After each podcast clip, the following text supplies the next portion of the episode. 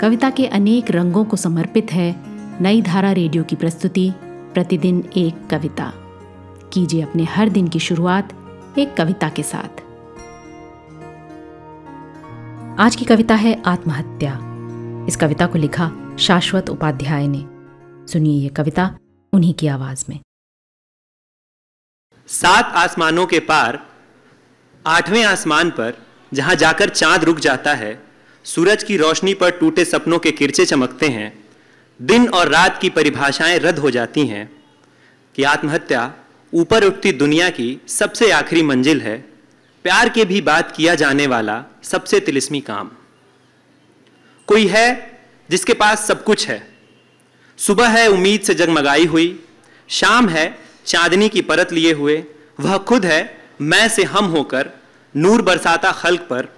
और फिर जब उसकी उम्मीद से जगर मगर सुबह को खींचकर, उसके शाम के चांदनी की परत को उतार कर और उसके मैं से हम हुए अस्तित्व को निथार कर कोई और अपनी सुबह, शाम और खुद को रचता है तो जानिए कि प्यार के भी बात किया जाने वाला सबसे तिलिस्मी काम है आत्महत्या। मेरे दोस्त, बेशक आपने प्यार किया होगा और प्यार के गहनतम क्षण के बाद आप मृतप्राय हुए होंगे, लगा होगा यही तो जीवन है कि जीवन और मृत्यु के इतने करीब आकर भी आप मरे नहीं क्योंकि मरना सबके बस की बात नहीं यह गले में सुई चुभाकर थूक के साथ क्रोध घोंटने की तमीज है, मरना प्यार से भी आगे की चीज़ है।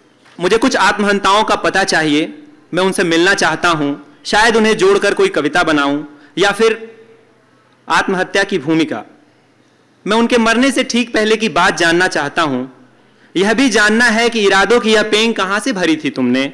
क्या किसी बदबूदार सफ़ेद पोश की कार का धुआँ तुम्हारे सपनों पर पेशाब कर गया था और तुम कुछ कुछ नहीं कर सके? क्या तुम्हें ऐसा लग रहा था कि गाँव के खेत में खुल रही फैक्ट्री का काला पानी तुम्हारे बेटे की आंतें निचोड़ लेगा और तुम कुछ नहीं कर सकते? या ऐसा कि तुम्हारी बंद हुई फेलोशिप किसी के सूट में सोने के तारों से नाम लिखवाने की बदबूदार सोच है और तुम कुछ नहीं कर सकते? मैं कुछ आत्महंताओं से मिलना चाहता हूँ। आप मेरे भीतर का शोर दबा दें। आप मेरी सारी कविताएँ फूंक दें। आप मुझसे स्तुति गान लिखवा लें, मगर मुझे उन आत्महंताओं का पता दे दें, जिनके पास प्यार करने का भी विकल्प था और उन्होंने उसे नहीं चुना। वह चढ़ गए उस आखिरी मंजिल, जहाँ जाकर चाँद रुक जाता है। सूरज की रोशनी पर टूटे सपनों के किरचे चमकते हैं।